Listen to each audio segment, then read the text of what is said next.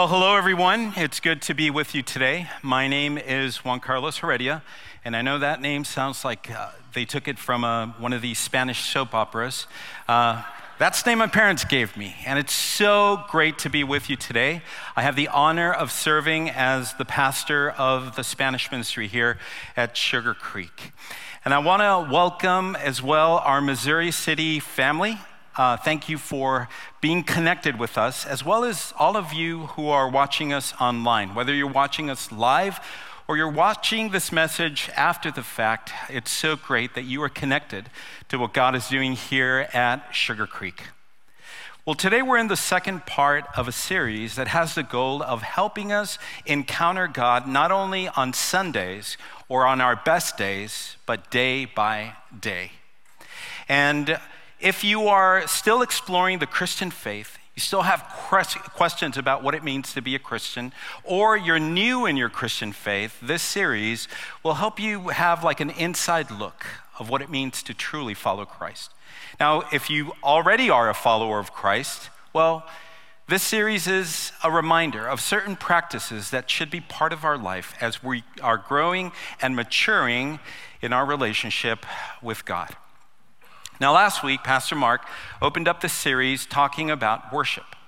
And he explained that worship is seeing God uh, uh, again and coming back to Him in a deeper relationship with Him. And so, if you haven't seen that message yet, I highly encourage you to watch it. Now, today, what we're going to do is we're going to focus on the topic of prayer. And I think that in order to do this, we need to grapple with an important question. And the question is this Do our prayers really matter? Do our prayers really matter? See, the answer to that question is going to affect the way that you pray and the way that you truly look at prayer. There could be some of you that have been a follower of Christ for quite a while, and yet you've never enjoyed a robust prayer life. And so, if that is the case, let me say you are not alone. In fact, in a survey that was conducted a few years back by the presidential prayer team, they discovered that less than half of all Americans pray on a daily basis, only about 45%.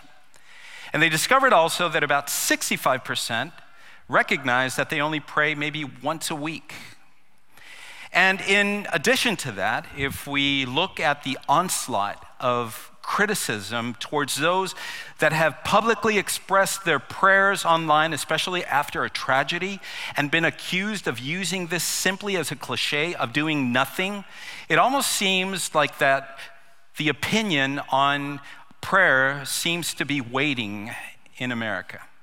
Now, you could say, well, Juan Carlos, what do you expect? Most of these people are non Christians, so obviously they're going to think that way. And to a certain point, yes, you are right. But here's the problem when we look at the numbers for Christians, it's not really that much better. In fact, according to the Pew Research Center, it tells us that on average, Christians, about uh, 68% of Christians pray on a daily basis. 17% of Christians say that they pray about once a week. 5% say that they pray about once a month. And get this 9% uh, they say that they only pray either seldomly or never pray. So let me make you uncomfortable. How often do you pray? How often do you pray? And when I say pray, I'm not saying um, when you say grace before you eat or having prayed for the Astros to win the World Series. I'm talking about intentional, devotional time dedicated to communicating with God. How often do you do that? And on a, do you do it on a regular basis? See, I think that part of the problem that we have when it comes to prayer is that we've adopted certain misconceptions that have distorted the way that we view prayer. And even though there are many misconceptions, let me share with you probably the three most popular ones. First one is this that if everything is determined, then prayer is just a charade. If everything is determined, then prayer is just a charade. And what this view holds is that God has already determined everything that is going to happen, and because of his foreknowledge, he knows everything that's going to happen. And because of that, it's pointless for you to pray because it's not really going to change anything. It's not going to make a difference, so why even pray? But the problem with this view is that, spoiler alert, God is sovereign and he does have foreknowledge and knows everything that will happen, has happened, and could happen. But the problem with this view is that it redefines sovereignty into saying something that, it, that the Bible doesn't say. In fact, the way that the Bible defines sovereignty is not determinism, because the problem with de- determinism is that it ultimately makes God the author of evil because God causes everything. Sovereignty in the Bible is presented as this God's right to rule. God's right to rule. And in his right to rule, God has determined to give us freedom to make choices. Now, whether we make good choices or whether we make bad choices, that will not derail God from accomplishing his purposes because he has the right to rule. Now, the second misconception that I think affects the way that we, we view prayer is this that when we name and claim anything, God will magically concede our desires. When we name and claim anything, God will magically concede our desires. What this view says is that the act of naming and claiming is, is like a superpower. And when you invoke it, well, you force God to have to do your bidding. But the problem with this is that nowhere in Scripture is this even suggested. And so, this ludicrous belief is something that we can't really sustain based on what the Bible says. And if you believe it, you're only setting yourself up for disappointment. Now, the third misconception that I think affects prayer is this pray only for the big stuff and take care of all the other stuff. Pray only for the big stuff and take care of all the other stuff. And behind this view, behind this misconception, is the idea that our petty um, petitions and requests and needs shouldn't be taken to God because that would be bothering Him. And He has more important business to do. He's running the universe. So just bring to Him those things that are emergencies. Look at prayer as kind of like the emergency boxes that we see in buildings where it says break only in case of emergency. Well, that's prayer. You only do it when you have an emergency. Now, for everything else, you need to roll up your sleeves, work on it, and take care of it yourself. Now, the problem with this view is that ultimately, what it, what's really behind it, it's self reliance and pride. In fact, interestingly enough, in the survey that I mentioned a little while ago, it says that the more money you make, the less you pray. Because it gives this idea that once we have this certain amount of resources, that we don't need God. We can accomplish things on our own. But here's the thing you just need to go through a life threatening disease, the breakup of a marriage, the tragedy of losing, losing a loved one, to show you that you're not as in control as you think you are. So maybe for some of you, You've accepted one of these misconceptions, and that's the reason why you struggle so much with prayer. But my hope for you today, my hope for all of us today is, is this that we would take hold of a biblical principle that has the capacity to transform not only the way that we see prayer, but the way that we actually pray. And this biblical principle is this our prayers matter to God or your prayers matter to God because you matter to Him. Your prayers matter to God because you matter to God. See, what's incredible about this is that the creator of the universe decided that he would bestow on us this incredible gift that we call prayer. And that even though he does run the universe and he does all of these important things, he also has time to listen to us every time we pray and to answer our prayers. Kind of reminds me of a story that I, that I heard happened not that long ago. And it was during one of Amazon's annual uh, stockholder meetings. And during the question and answer session, there was a lady that got up and, and uh, asked Jeff Bezos, the owner, founder, and creator of Amazon, he asked him this direct question, and, and she said this Could you help me return my package? Could you help me return my package? And he was a little bit stunned because all of the questions had been on finances and uh, how they were forecasting the Amazon and all these things. And so when he heard it, he was like, What are you asking? Okay, yeah, sure. Uh, stick around until the end, and I'll have someone come around and help you. And in fact, he even apologized to this lady and said, I'm sorry that you had to come to a meeting like this to ask for help to return a package to Amazon. And then he jokingly said to the rest of the crowd, Is anyone else here that needs help to return a package? And um, I love this story because it demonstrates the boldness of this lady. See, she didn't care that Jeff Bezos is the fourth richest man in the world. She didn't care that he practically has transformed the way that commerce works in the world today. She was only concerned with her request, and she took it directly to him. Now, your heavenly Father, on the other hand, cares about you and doesn't need to be convinced about your needs. In fact, he desires to be able to hear what is happening in your life and for you and I to take our needs to him. Now, maybe for some of you, that's hard to believe, hard to accept.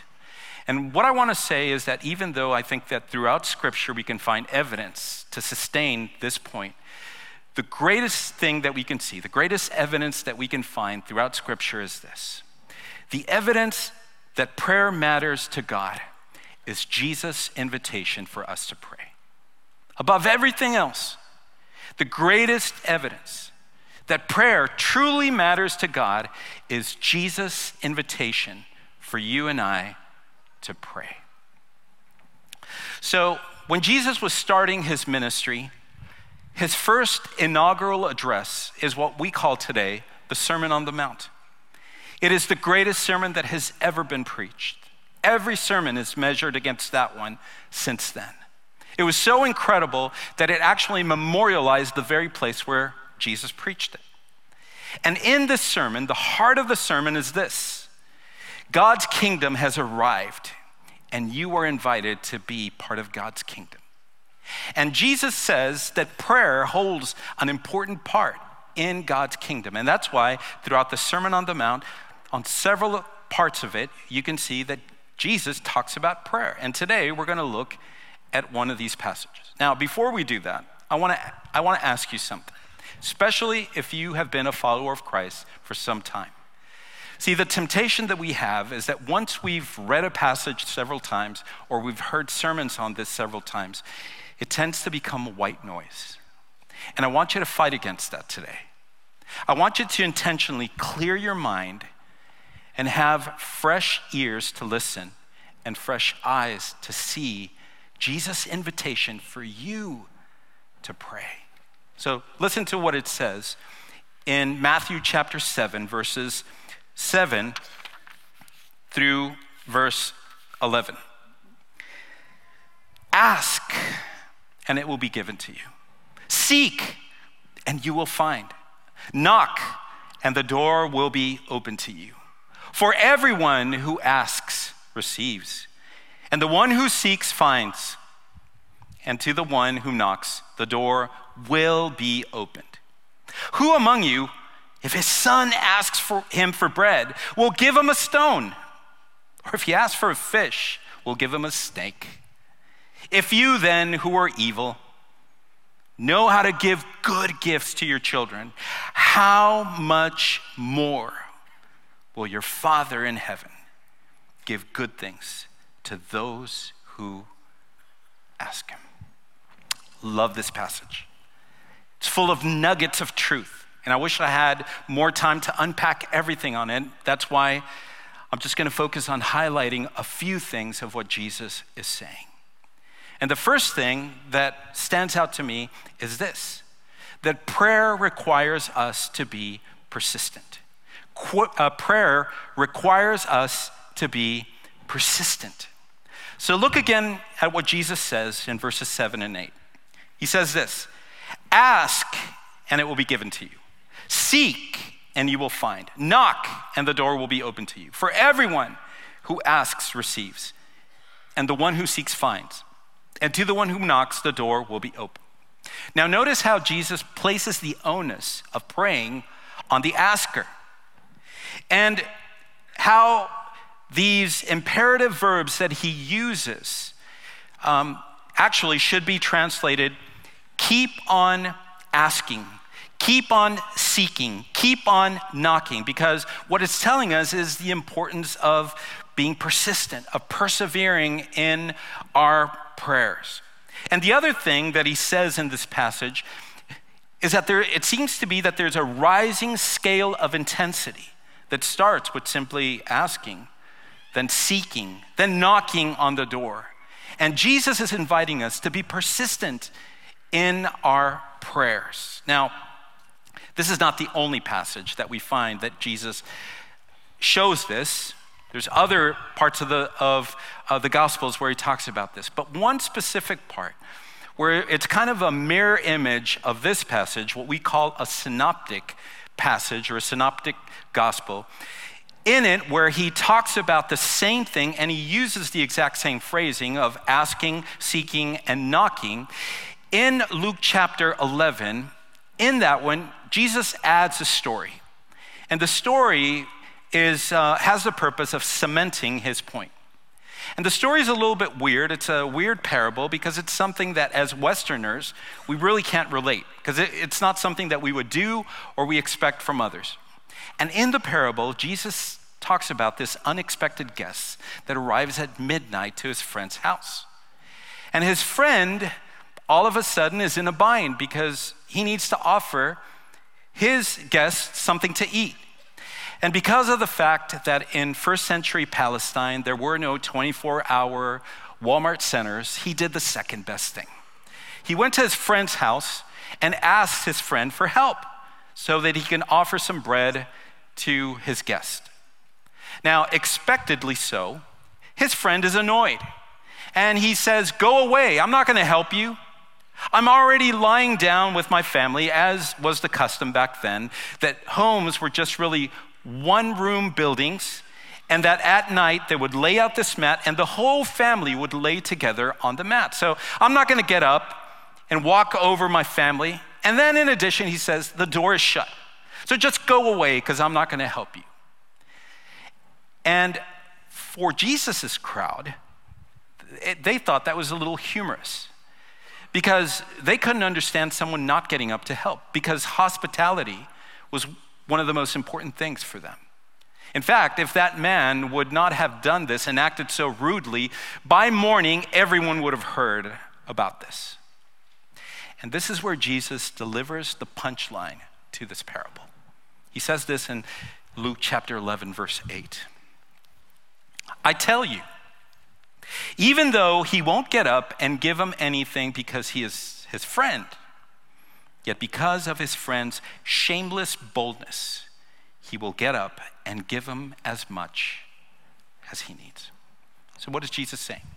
He's saying, even in a situation where your friend has to be coaxed, ha- has to be forced into helping you because it's inconvenient for them, they will do it because you persist. Well, how much more? Well, your heavenly Father that loves you is willing to answer your prayers, and it's worth for us persisting in praying to Him. Now, going back to Matthew chapter 7, there's another thing that stands out about what Jesus is teaching, and it's this that answered prayer requires asking. Answered prayer requires asking. Notice again how when Jesus talks about the idea of something being given to you, finding something, having a door opened, all of them have a condition. There has to be asking first, there has to be seeking first, there has to be knocking first. In other words, there's something, there's an imperative that we have to be in charge of, be responsible before God answers our prayers. And so, all of this is so important for us because, in the end, prayer is simply this prayer is asking. The way that you could define prayer is simply asking God for something. Now, you could say, whoa, whoa, whoa, time out, Juan Carlos. I don't agree with that because prayer is worship, prayer is gratitude. And let me say, yes, those can be elements in our prayers, but the bottom line about prayer that we see throughout Scripture is prayer is simply asking. It's simply asking God for something. Now, some of you, if you had stones in your hands, you probably would have already hurled it at me. So let me make my point by using Dr. Stanley Toussaint, an eminent theologian and Bible expositor from Dallas Seminary, which may, who he makes the exact same point that prayer is simply asking. And he uses two things as his main arguments. First thing is this the Lord's Prayer, which is part of the Sermon on the Mount. The Lord's Prayer, which is the model prayer that, God, that Jesus gave us for us to follow, what he says is that every single phrase in the Lord's Prayer is a request, it's asking. And you might say, oh, okay, come on.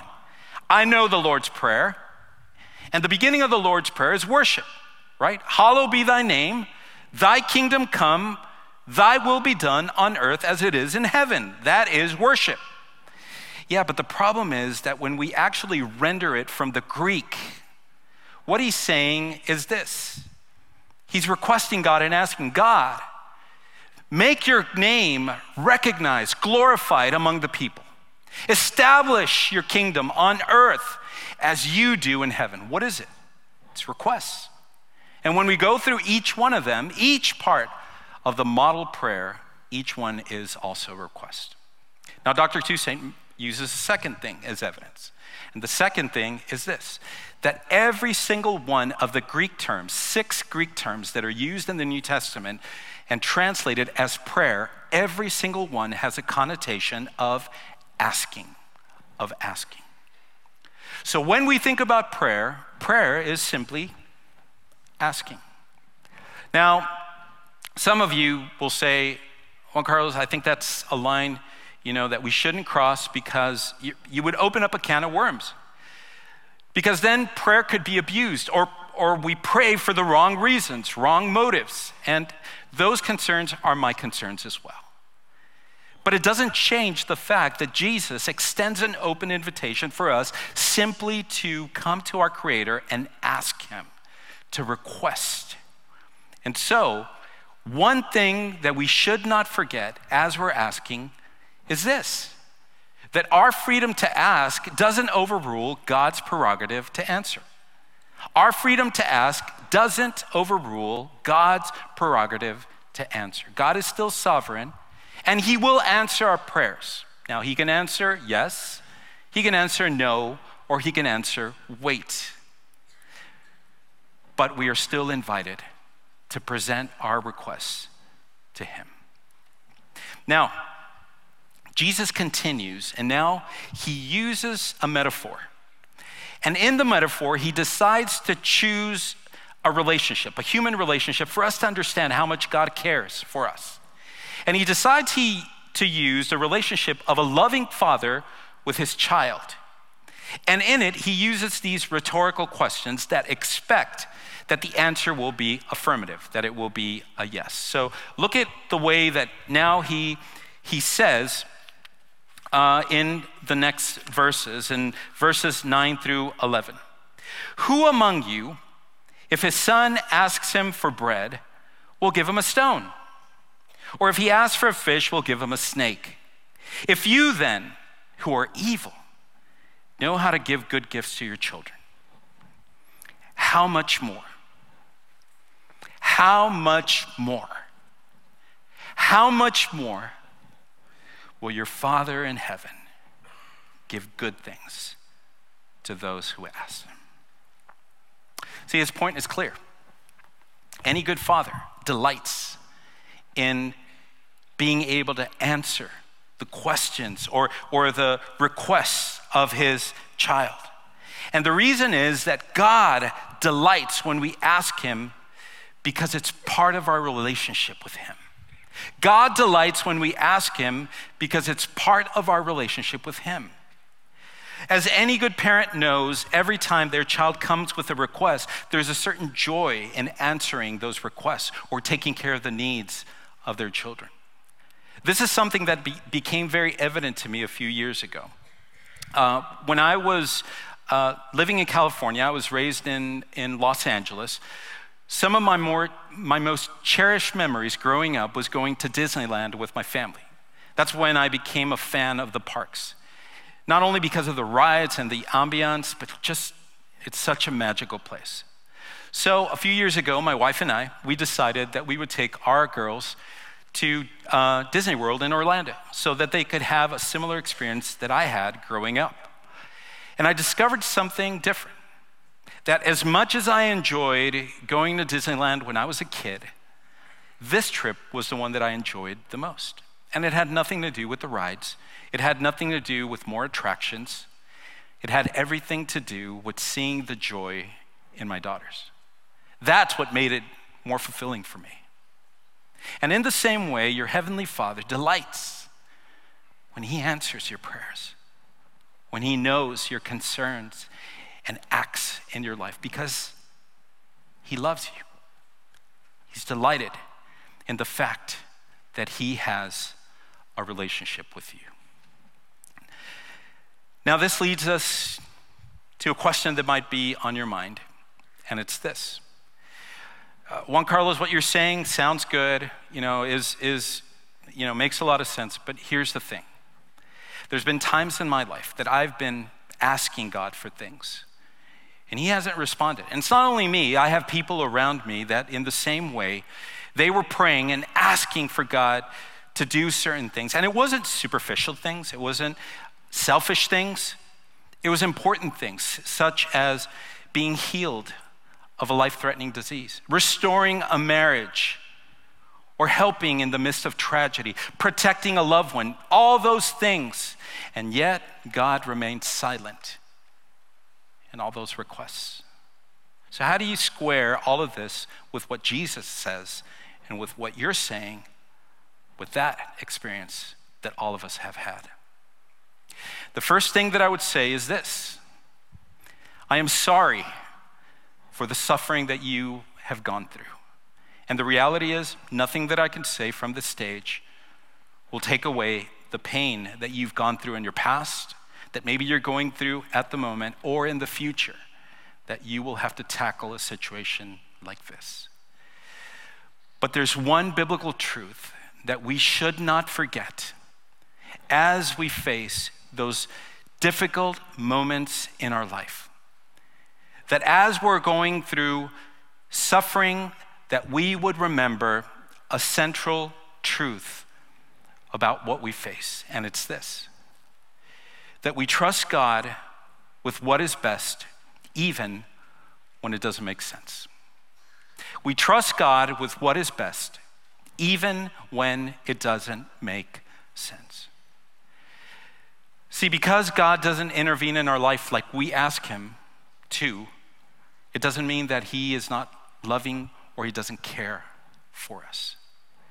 In fact, one of the things that we should remember is that Jesus Himself, the Son of God, prayed on one occasion that God would give him a different way that he could reconcile humanity with the Father.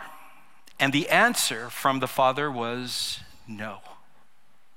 In the same way, the Apostle Paul asked on one occasion that God would intervene and would remove a thorn in the flesh that had been brought so much suffering to his life.